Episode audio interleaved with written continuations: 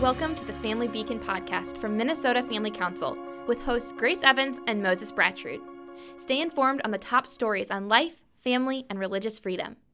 Get the facts, stand for truth. Viewers, we are dedicated to giving you the facts so that you can stand for truth.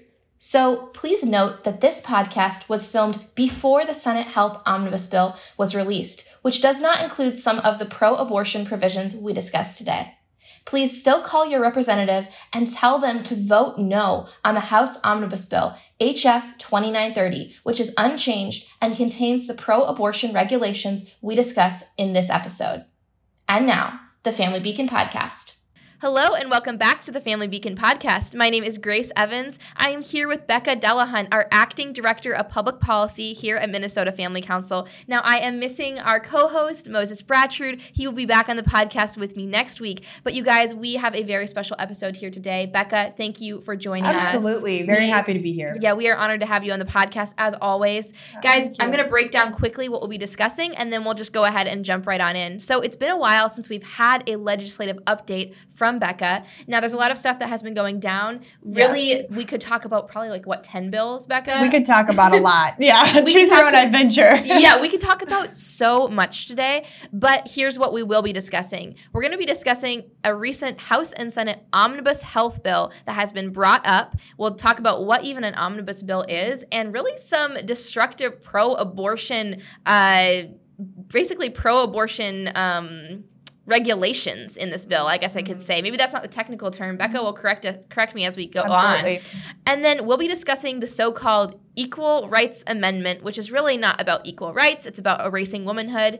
And then finally, Becca is going to give us an update on the kidnapping bill, really what went down last week, and how we can continue to fight back against it until the Senate takes its vote and has its floor debate. So that's what's on the agenda today. Let's go ahead and jump right on in. Yeah. Becca, first and foremost, let's get into this omnibus bill. Yes. I mean, First of all, what is an omnibus bill? That's a great question. I think it's kind of sort of a black box. We're all mm. wondering. We know it's big. Actually, I'm, I'm holding the health yes. omnibus bill. It's huge. Guys, look how big. I was looking at it. I don't know how many pages this is. It's, it's huge. Crazy. It's over 500. Um, yeah. So, what is an omnibus bill? Well, there are different committees addressing different issues in both chambers of the legislature. And the mm-hmm. Health Omnibus Bill will take into account all of the relevant bills that leadership wants to have passed at the end of session. And so it's a lot of bills that have gone through the committee process earlier in session, placed into one bill just to save the committee some time and the floor. If they were to vote on each of these bills individually, it would take them a ton of time. Now, the problem with that, Grace, mm. there is some benefit to, you know, putting it all into one bill. But the problem with that is that it lacks transparency for the public. True. There's a lot of things buried in the bill. Maybe there are some good things buried, there are some bad things, but a vote for the bill is a vote for the everything. whole thing, for everything.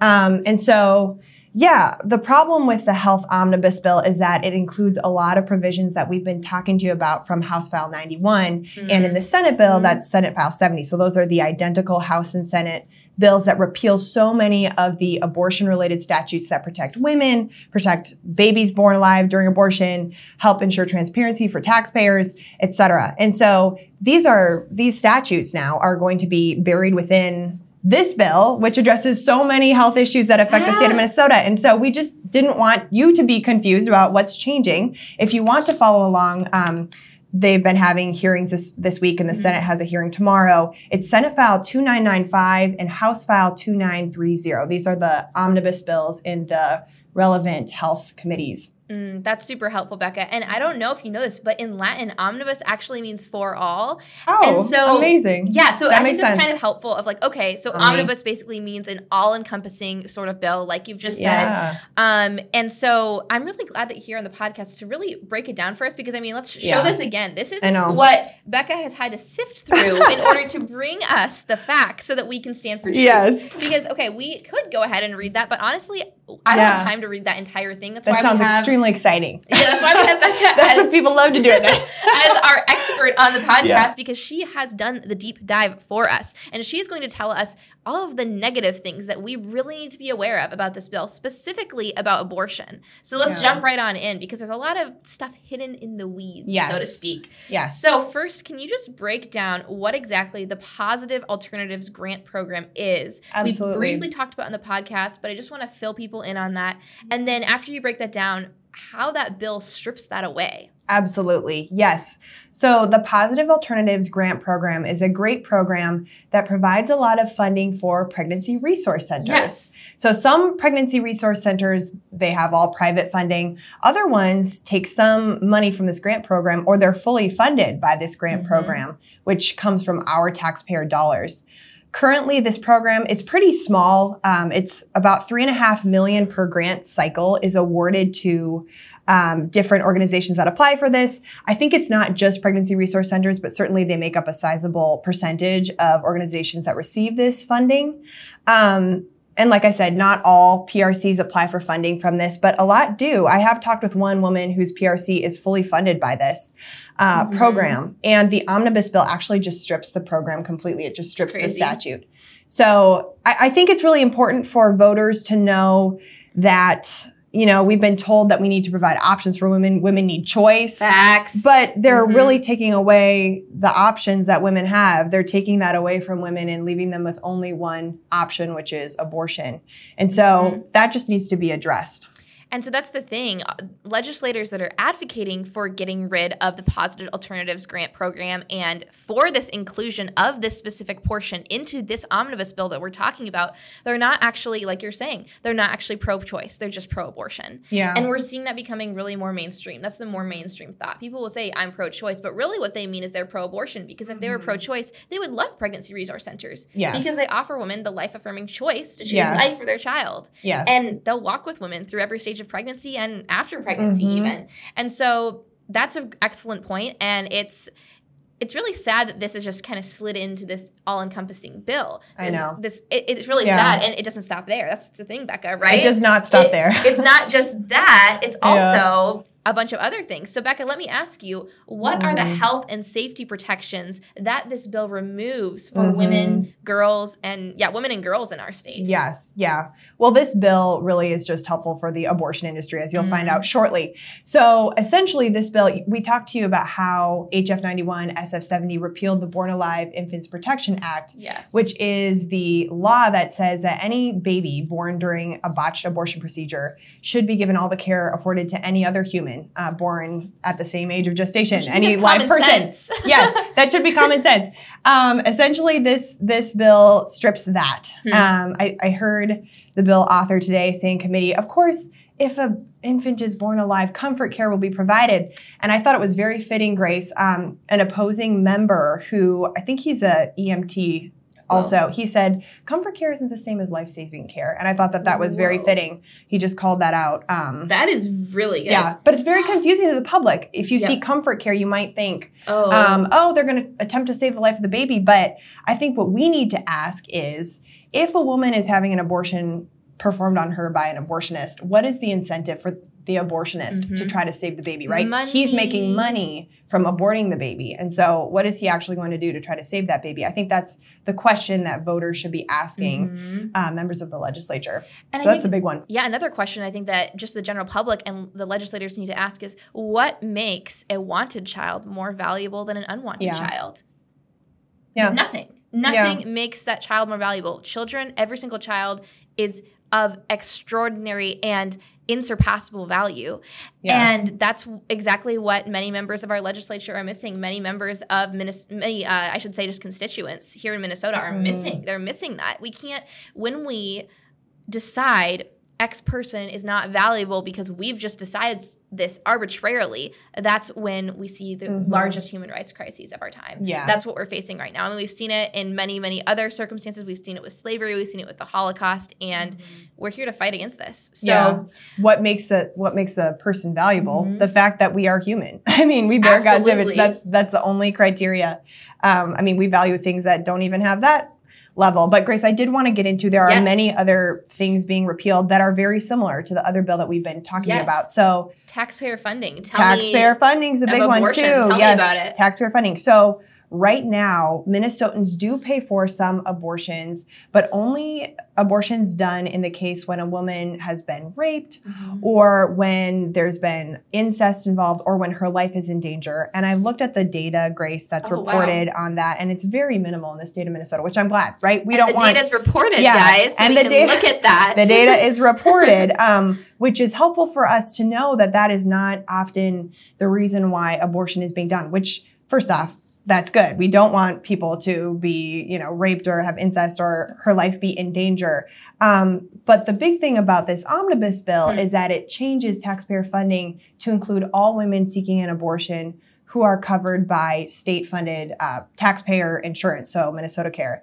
Um, we will be paying now for all abortions that a woman who is covered by that care, all wow. abortions that she will be seeking. So that really opens the doors. I mean, I'd have to look specifically into the data, but that mm-hmm. provides a much wider pool of abortions that we will be paying for with our taxpayer dollars. And then the question is, Becca, are our mm-hmm. taxpayer dollars then going to be paying for abortion, basically infanticide? So after the child is born alive from a yeah. botched abortion, yeah. and that child, there's sure. that the medical professionals are under no obligation to yeah. help that child live. Are we paying for I mean, that? I would say there's potential for that wow. for sure. I mean, because it's repealing all of these statutes. Um, mm-hmm. And the next thing that I was going to share with all of you is that we won't really know about it necessarily because the mm-hmm. abortion reporting requirements by the state um, will be repealed under this omnibus bill again. Yeah, from the department. And so our question should be why is why is the state trying to hide abortion, especially now that we're going to be paying for so many yes. more. Shouldn't we know about what we're paying for? Shouldn't yeah. we know about at what stage the abortion is being performed?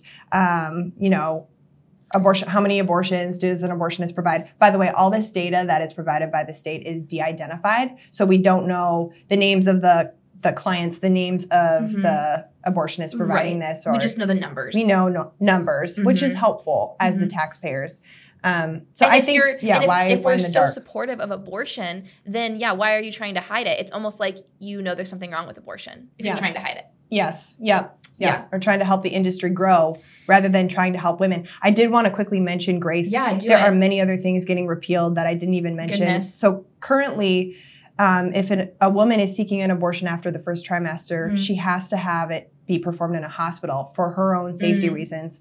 Also, if she's having a surgical abortion, yep. the physician must perform a physician must perform an abortion. They're repealing that and they're not replacing it with anything. That's crazy. So That's so what's unsafe for me? Women. What's to stop me yeah. from performing an abortion? That's I am so clearly unsafe. not a medical professional. No. Um, also, something else that's very concerning that I think hasn't gotten a Can lot Can I of. say a comment really quick on yeah, that thing? Jump, and then go. In. Um, okay, so why it's unsafe for women to not be hospitalized in a third trimester abortion yeah. is because one reason is because oftentimes the hallways in a Planned Parenthood or in an abortion facility are not wide enough for mm. a gurney to get through. And a oh gurney is what gets off of an ambulance, guys, and is rushing in to save women because oftentimes women will be bleeding out from abortions, will mm. need to go to a hospital because they have a botched abortion. And so they need an ambulance gurney to be able to get through the hallways. Well, wow. guess what? Abortion facilities oftentimes they, they, first of all they're not required to be up to date with those kinds of standards mm-hmm. and usually they're just they're not going to do it because they don't actually care about women they care about making money and so what i'm saying is this is so dangerous for women because mm-hmm. they're no mm-hmm. longer required to be in a hospital when they're undergoing the most dangerous kind of abortion to women yes so anyway wow. sorry just need to jump in That's, there and bring it just affirms what we knew right i mean yes. this is just to help the abortion industry this is just to pad the profit rather mm-hmm. than helping women um, it's repealing the informed consent statute so that bad. I think was, I think it was voted on and even had bipartisan authorship when it was introduced mm. in the early 2000s. Mm. And then lastly, this is something that hasn't gotten much talk at all, but body disposal. Right now, the way that uh, fetal tissue is disposed of is regulated, and they're repealing that law as well. So why why would you repeal that? You know, what are you going to use that for? I think that that's a question that we need to be asking. There's a lot of questions we should be asking you guys. guys, it never stops. oh my goodness. So that's kind of all I had to share. Yeah. I mean, there's there's more that we could of share, course. but I think those are probably the most egregious, and those are things that you could consider bringing up with your lawmaker if you want to talk to them about these omnibus bills. Thank you, Becca. That's so yeah. helpful. So, speaking of, I just want to tell our audience really quickly yeah. um, how they can take action against this deadly yes, bill. Do. So, you guys need to go ahead and subscribe to mfc.org/slash subscribe. Go to that link, click the button, subscribe to our emails because we will be posting an action alert that you can go ahead and sign.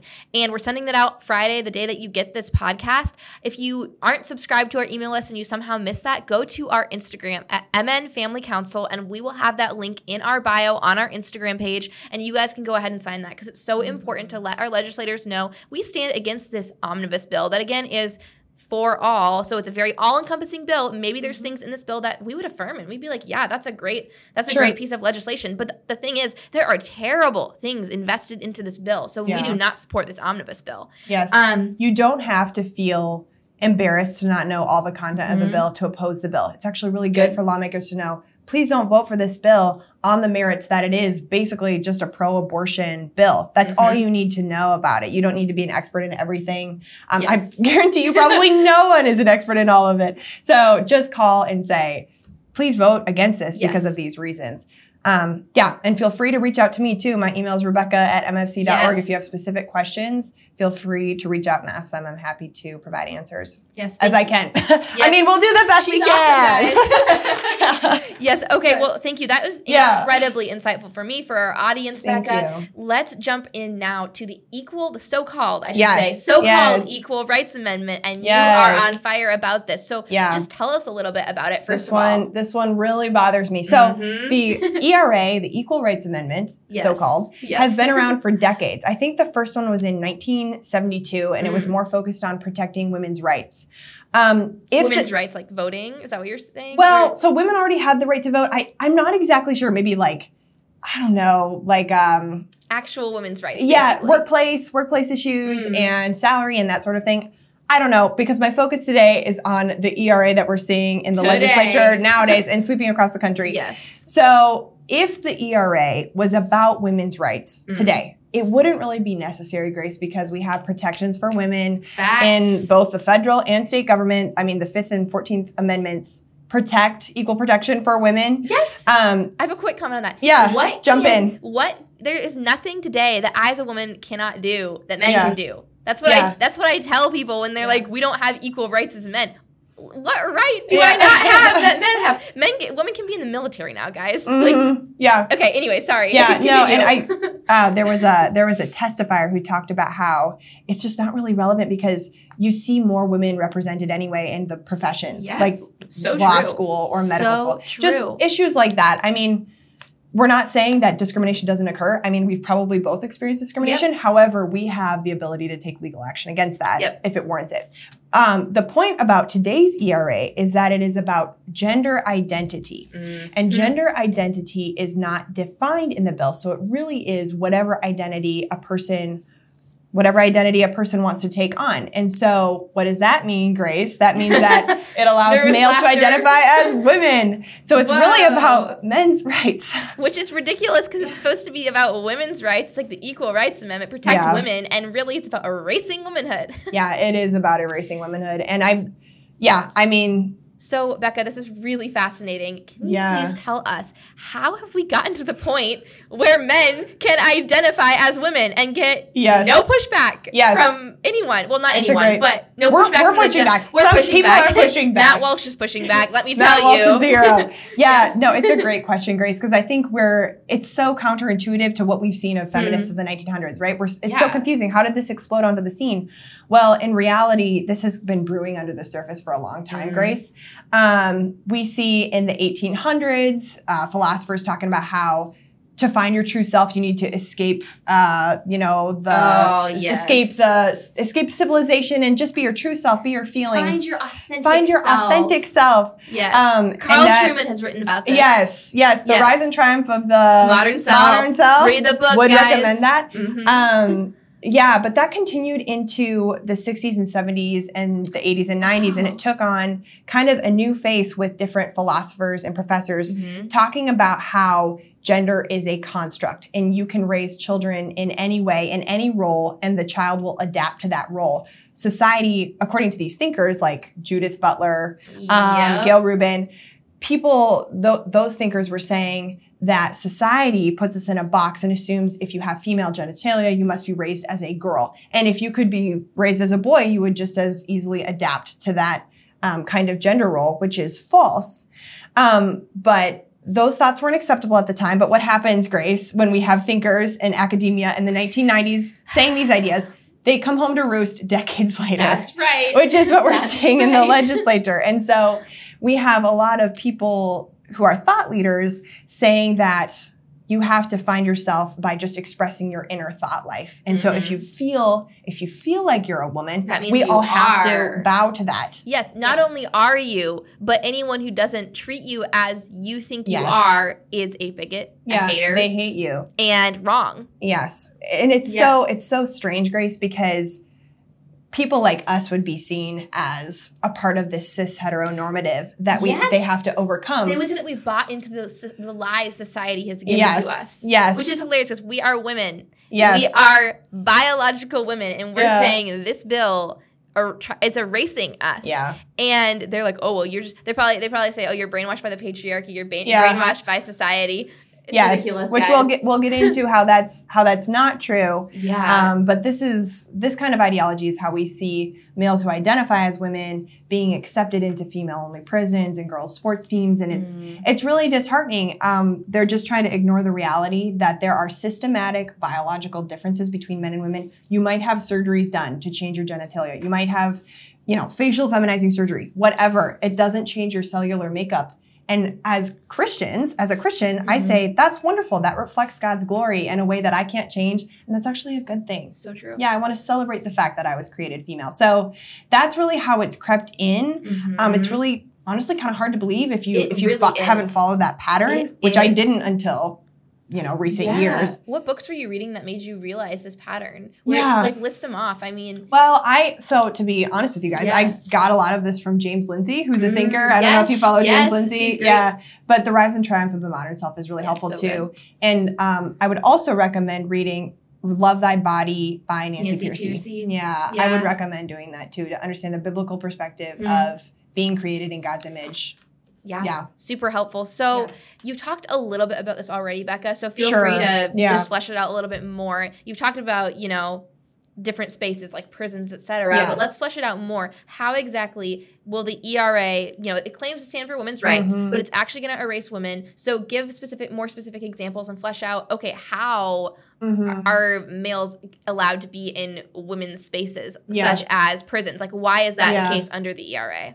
Well, I think that this this is the first time that we're going to see legal protections mm. for males to be allowed into women's prisons. So you might have a prison that you know accepts the rule that if you have someone who identifies as a woman, they get put into prison. Mm. But now under the ERA, I mean, we take this to mean that a male will have legal backing um, to be able to put into that female prison, and and the woman is really left strung out to, you know, by herself without any backing for that, which is just so really sad. hard to believe and yeah. we're seeing it. The thing is, we're seeing this kind of thing in the UK already and in other yes. countries. So we see yeah. in the UK, this is happening. And what happens when men that are in prison that don't have the best record and usually sure. are, you know, um, criminal. They are yeah. criminals. They are criminals if they're in prison. And so what's happening when they're in female only spaces and they're and they're criminals? Well, yeah. sometimes women are getting raped, they're getting assaulted, and biological women are getting raped by biological men. And it's all bowing down to this mm-hmm. ideology, which is all about how X person feels. Yes, yes. No, exactly. I yeah. mean, I've read accounts multiple times mm-hmm. of convicted sex offenders being put into women's yeah. prisons. I mean, think about the think about the motive behind that, right? Yeah. I mean, of course, that's exactly what the motive is going to be. Mm-hmm. And um, I even read a story, I think it was a male in Canada mm-hmm. who had raped a three month old baby who was put into a women's prison where there were women and children, like family, you know, a family unit. And I can't think of anything, I can't think of a worse definition of cruel and unusual punishment. I think that that's like the definition. And so, I mean, we find barbaric, in, barbaric punishment. Yeah, just barbaric punishment, and it's we're going to continue to fight against that. Yeah. Um, and I think that it will. That stuff can't stand around, but we just have to continually say that there are differences yes. between males and females, and if we try to ignore that, it actually ends up helping males and yep. and males that we don't want to take you know. And we're not against men. Like you've said that before no, on social media. No, you, yeah. we are we love strong men, strong godly men, awesome. But yes. you know what we're against They're not is, the males who take advantage of us, right? right Grace? Criminals are yeah. the ones who are taking advantage of yeah. us. Um correct. So yeah, guys, just don't be afraid, I would say, and we'll get off our soapbox in a minute, but don't be afraid to you're familiar with the story of the Emperor's New Clothes. Yeah. Don't be afraid to say, hey, that man has no clothes on if he has no clothes on. So in other words, in our context, don't be afraid to say that man it's not that person that you're saying is a man is not a man is actually a woman. Yes. Not not yeah yeah not a man. Don't be afraid to say that. And people are gonna be like, oh, you're a hater. Oh, and you and really you're just you're refusing to conform to what they are saying reality is which is a lie about reality so mm-hmm. you're just mm-hmm. saying this is the blatant truth and i'm not going to compromise and guys if we yeah. don't stand our ground on this honestly we have almost nothing left to lose yeah. if we don't if we are if we are as a culture not able to say this is a man and this is a woman this is what makes us different and this is what is beautiful mm. about our differences we don't have much more to fall. Yes. We don't we can't fall that much more. I think it's say. a war on truth. It's not a reality. war on male female, it's a war on reality, it's a war on truth. And I think I think a, a winning argument for you to think about hmm. saying when when you are called a bigot is what happens when we combine males and female prison and all that stuff. Yeah. You, you, allow men to play on women's sports or boys on girls sports. Well, what happens is that the physical, systematic physical strength wins mm-hmm. the day. And so that is clearly discrimination. Um, so yeah, that's that's what I've been saying is yep. there are systematic differences and the physical differences are really highlighted when you just put them all together and you say, oh, the women can handle it. Actually, I was going to have our listeners see uh, what a bill, what oh, one of the yes. bill authors said about boys playing in girls sports. Let's go ahead and roll that clip yeah. right now for you guys. Um, adding rights to one group of people doesn't actually take rights away from another group of people. The 19th Amendment gave women the right to vote. It, that did not take rights away from men. And so for us to have the fear of a right and then it gets taken away from us, it's just not rooted in reality. The other thing is fair competition. I am so sorry, but our just cisgender girls are going to be just fine. You know what? Society is built in a way that accommodates us already. I had a D, I had an athlete who was a, a USA Olympic gym, uh, was on the track to being an Olympic, Olympic gymnast. She trained with Sunisa Lee for 10 years. Whether she lost in competitions to a girl or a, uh, somebody who was a trans uh, girl, her outcome was going to be the same. She didn't go to the Olympics. She was going to be a D1 athlete, which only 7% of high school students go to be that. Actually, only 7% going to do play uh, collegiate sports, and 2% make it to be D1 athletes. And then from there, only 2% of that 2% makes it to become a pro athlete. So the fears that we have around a fair competition, it is fair. And the few trans girls that play with other girls, our cisgender girls will be okay that is really just wow. hard to even swallow. I mean, I, I was sitting there and I was texting a member of the committee. I was like, did that just happen? Did that just did that just happen? Yeah. It's so wild. It's incredibly wild. And so I think clearly this is discrimination against women mm-hmm. and it's even perpetuated sometimes by women, which is just really hard to understand, Grace. But yep. just like Grace said, the emperor is not wearing clothes. Right. You can call truth on the spot. You can do it in a loving way. You can do it in the right mm-hmm. way. Um, we just encourage you to, I think it was Solzhenitsyn. Am I saying the right? Solzhenitsyn who said, live yeah. not by lies. Yes. Don't live by lies. Don't be pressured into that.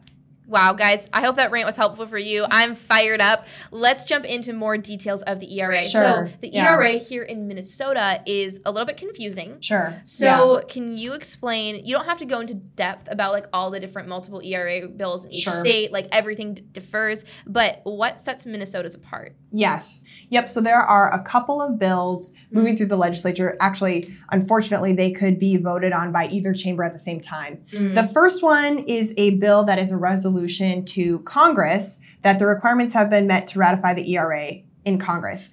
Now, this one is, in my opinion, based on the counsel that I've received, less dangerous because multiple federal courts have said that um, this is no longer viable. The mm. ERA of the 1970s is very different than what the ERA of today is, especially in relation to gender identity and, you know, male and female relationships within culture today rather than the 1970s. Um, so and even I think Ruth Bader Ginsburg didn't she say this is not viable? I'm pretty sure there's a quote from Ruth Bader Ginsburg on the right. inviolability of the ERA. The one that's actually tougher is a bill that would be voted on by the legislature to put forth a question to voters on the ballot of Minnesota voters in the fall of 2024. Mm. And it, it's a longer question, but the concerning part that I've been focusing on is shall the Minnesota Constitution be amended by adding a specific guarantee that equality of rights under the law shall not be abridged or denied on account of gender identity or expression. Oh. And so that just kind of that would be the prisons thing. The prisons issue, the sports issue. Wow. And so it, it's hard, Grace, because on its face it looks good, right? right it sounds we don't want rights. we don't want people to be discriminated like against. Correct. Mm-hmm. Um, so if this were to pass, you just need to get the word out to your neighbors, to your friends, to your yes. family in Minnesota that this is really just harmful to women. Um, mm-hmm. And it's cloaked in really friendly language, but that is what that bill does. And that bill is Senate File 37 and House File 173. Mm-hmm. The bill uh, resolution to Congress is Senate File 47 HF 197, but the the one that I talked about in relation to Minnesota specifically is the one that is more concerning. Mm-hmm. So that one specifically, Becca, where is that in the legislative process? Just for that one, um, that one can be voted on by the legislature. I'm pretty sure at any moment Whoa. there is there is one that has to go through the a last committee stop. Okay. I don't need to avoid the weeds. It's a committee within the legislature that they don't take public testimony. Wow. I can't remember which of the two it is. All good. Um, whether it's the federal or the state one, but basically it could be voted on at any time. Wow. So if you're concerned about this, I would you know, ask you to please call your lawmaker yes. sooner rather than later. And we'll keep you updated. Yep. If you sign up for our emails, we'll keep you updated on the mm-hmm. timing as it comes out and it becomes public. Yeah. And follow us on social media as yes. always yeah. Facebook, Instagram at MN Family Council. Same on Twitter. We will keep you posted on this because, guys, it's coming down the pipe. And sometimes mm-hmm. there's just so much this session, honestly, to keep yeah. up with. We're trying to keep you, keep you guys up to date on all the things. But I mean, we're about to turn to the kidnapping bill. And, guys, we're facing that. We haven't even gotten there yet. We haven't even gotten to the kidnapping bill. We're going to break that down for you guys oh in like the goodness. next eight to nine minutes. Um, yeah. But yeah, so we will keep you posted on the so called Equal Rights Amendment. Speak up now, like Becca has said. And if you have any questions, again, Rebecca at mfc.org. Yeah. So uh, let's jump into the kidnapping bill now because yes. the last oh, podcast oh episode, guys, we broadcasted to you live from the front lines at the Capitol, gave you some mm. on the ground footage. So grateful to our videographer, Christine, who did an incredible job following us around. Um, but we were doing it the day of, so we didn't have the result because it was sure. voted on at like 2 a.m. on yeah. sa- Saturday morning. Is that right? Or the no, middle Friday of the night. morning. Sorry, yeah. Friday morning, 2 a.m. Yeah, technically Friday morning. Mm-hmm. So yeah. super early. So Becca, can you just mm-hmm. summarize briefly summarize the bill sure. again for us, super briefly, and then summarize what happened at the Capitol last week? Absolutely. Yeah. So this is the bill. It's a very long bill, mm-hmm. but the part that we've been focused on is that it takes emergency custody of a child who has not been able to access so called gender affirming healthcare and gives that custody to a court of the state. Mm-hmm. Now, there's been a lot of back and forth between lawmakers. If you're following this issue on Twitter, there's a lot of back and forth so on this fire. issue, but you can't deny that the language explicitly states, and I hope we can show it up on the screen maybe, mm-hmm. that emergency custody of the child will be given to the court of the state if the child has not been able to access gender affirming healthcare. Currently in statute, parents lose custody of children um, in cases of abuse and neglect. Yeah. And certainly, if a child is being abused, Grace, we want them to be in a safe situation. Absolutely. However, this bill makes the assumption that children not being able to access so called gender affirming healthcare is just as serious, Grace, mm-hmm. as abuse, abuse, or neglect. Mm-hmm. Um, and I just don't think that that fits at all with what Minnesota parents nope, see, right? They might have concerns about so called gender affirming healthcare. They don't want their child to have access to drugs that cause many other unintended consequences, whether it be bone structure and development or, mm-hmm. you know, even heart failure, different kinds of strokes um, that these drugs are associated with. And so, we highly recommend that you ask your lawmaker to vote no. I jumped a little bit ahead, Grace, yeah. but the bill was passed in the House. That doesn't mean that it's become state law yet. It does need to be voted on in the mm-hmm. Senate, and yep. we'll, I'm sure we'll talk a little bit about that too. And then a bill needs to be signed into law by the governor. Now,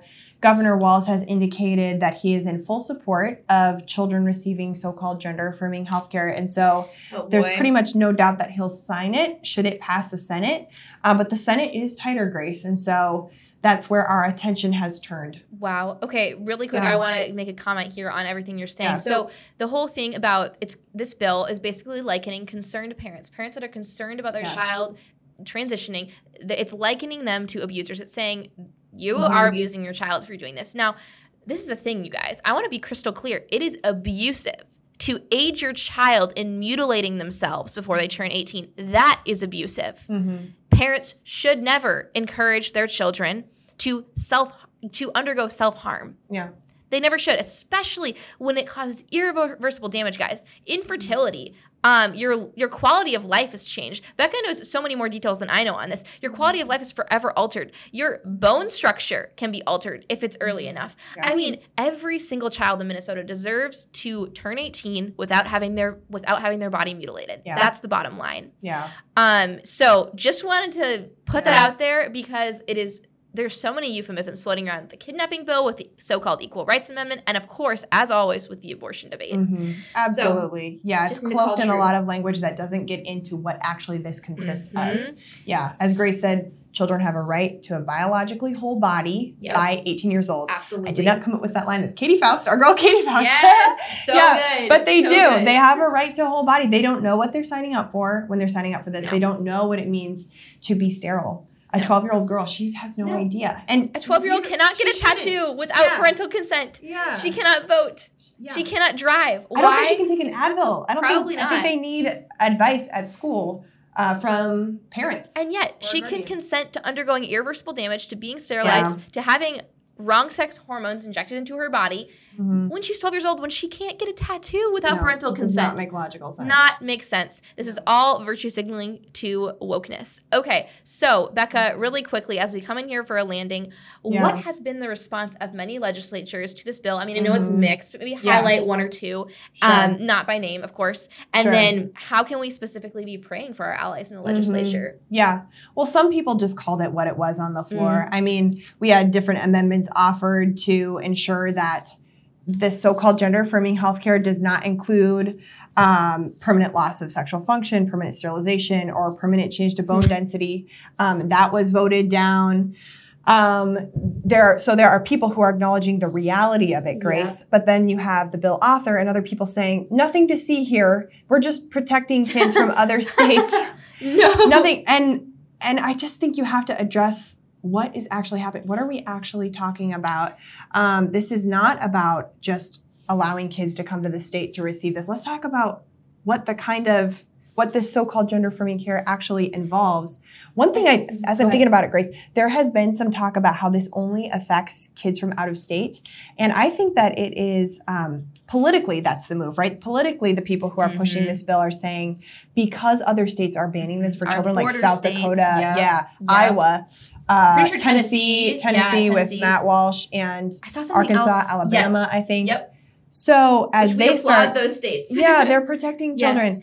Um, so this was a political move. However, Grace, I did want to note that the language doesn't specify that this only applies mm-hmm. to children coming mm-hmm. in from out of state. And so if it doesn't specify that, Grace, that inherently means that this applies to all children. Wow. It applies to Minnesota wow. kids as well. And so if you if you have children, if you have children under 18, I would recommend that and you have to figure out the timing on that for yourself but start talking to them about this and start talking to them about how their body is fearfully and wonderfully made yes. you don't have to physically change it no. um, to fit in with some sort of identity um, your body yeah. is wonderful and you're welcome yes. to talk to adults about that and no child is born in the wrong body. Correct. No child. Yeah. And that's what you tell your kid. Like if your kid is struggling, you do not affirm them in in a mental health crisis. This is a mental health crisis. We do not affirm them in that. If your child came to you and was struggling with anorexia, you yeah. would not say, That's right, Stop you eating. are so fat.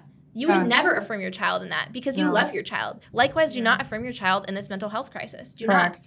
not. Yeah. Um, are there any briefly? Are there any key points that you think our audience should be aware of from the House floor debate last week? Yeah, yeah. um, I think you should be aware that people are standing up for truth. I think the mm-hmm. debate went on for five like five ish hours, Crazy. and people offered amendments to stop this. There were lawmakers who mm-hmm. tried to just call it on the mm-hmm. carpet and say, look this is this is harm for children this yeah. is this is wrong um, and the other side wasn't really having any of it they wouldn't give an expl- explanations um, they just keep retweeting or not retweeting like restating restating the re- same thing restating yeah. like their same talking point lines but like how every yeah. child or every single minnesotan deserves gender affirming care isn't that yes. their, is that their main talking point with this yeah yeah, yeah. People, if, if you want it and so i would just say even if you know that your lawmakers are aligned with you on this issue they need some encouragement. They're They really beat down, Grace. Yes. yes. Um, they need to know that people are supporting them. And there is a way to talk to your lawmakers if they're in support of this bill um, in a respectful way that says, look, this is just not right for Minnesotans. And we're going Mm-hmm. to talk to our neighbors about it. We're going to talk to our friends about it um, if you vote yes. And so Mhm. I guess our eyes have kind of turned to the Senate, Grace. Yes. Um, to Fill us in. Yeah. So there is some update there. The bill has been sent to the Rules and Administration Committee for Okay. a hearing next Tuesday. Now that will just include member discussion, and I assume, Grace, based on the timing, there is an Easter Passover break from Wednesday, April fifth through April tenth. I believe is that Monday, Monday, April tenth. Probably. Um, they think that- come back on April 11th, and so I wouldn't be surprised, Grace, if this Mhm. has a Okay. vote. Um, I, I don't know. I She's- I don't know the schedule. This She's is conjecture. strategy. Um, She's probably probably that week. Um, Wow. But So in any case, it will April be. 11th. You're thinking. I would, yeah, I would assume so. So Yep, I say that. I say that to just based on Yeah. how I've seen bills moving through rules and administration in Yeah. the past, and to encourage you to talk to lawmakers now. right Um, now. Our kids are on the. Our kids' lives are on the line. Yeah. Their their bodies are literally on the line, and it's not only Yeah. our kids; it's also our grandkids and our great grandkids Yeah. here in Minnesota. Yes. Um, I, I will say you might have a hard time if you call your lawmaker next week.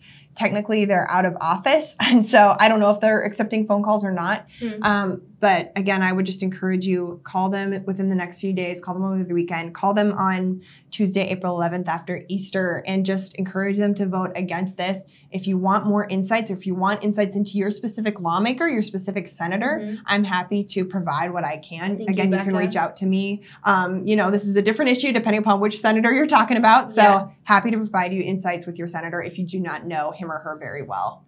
That is so incredible. Thank you for being such an Oh, incredible absolutely. resource. So, Yeah. as always, guys, on all of these bills and all of the other bills that we're facing, there are so many. You can always get more information by going to mfc.org/slash-subscribe. You get our emails, you get our updates. So important for you guys to be informed right now. And again, on social media at MN Family Council. So, Becca, thank you so much Thank for being on the podcast. Absolutely. Wow. Yeah, happy to be here. Yes. Thank you for having me. Yes, absolutely. Yeah. There was so much we covered. Um, but really, you heard it here from Becca, our in-house policy expert, and we will have her back on again in the future. she will keep us to that. up to date Hopefully on some good news. hopefully good news. um, we will keep you posted. Remember, we broadcast every single Friday, and you can always tune in so that you can get the facts and stand for truth. We will see you next week. Thanks for listening to or watching this episode of the Family Beacon podcast from Minnesota Family Council. Subscribe wherever you listen to podcasts so you're up to date on life, family, and religious freedom. You can follow us on Instagram at MN Family Council and subscribe to us on YouTube to watch our content. Get the facts, stand for truth.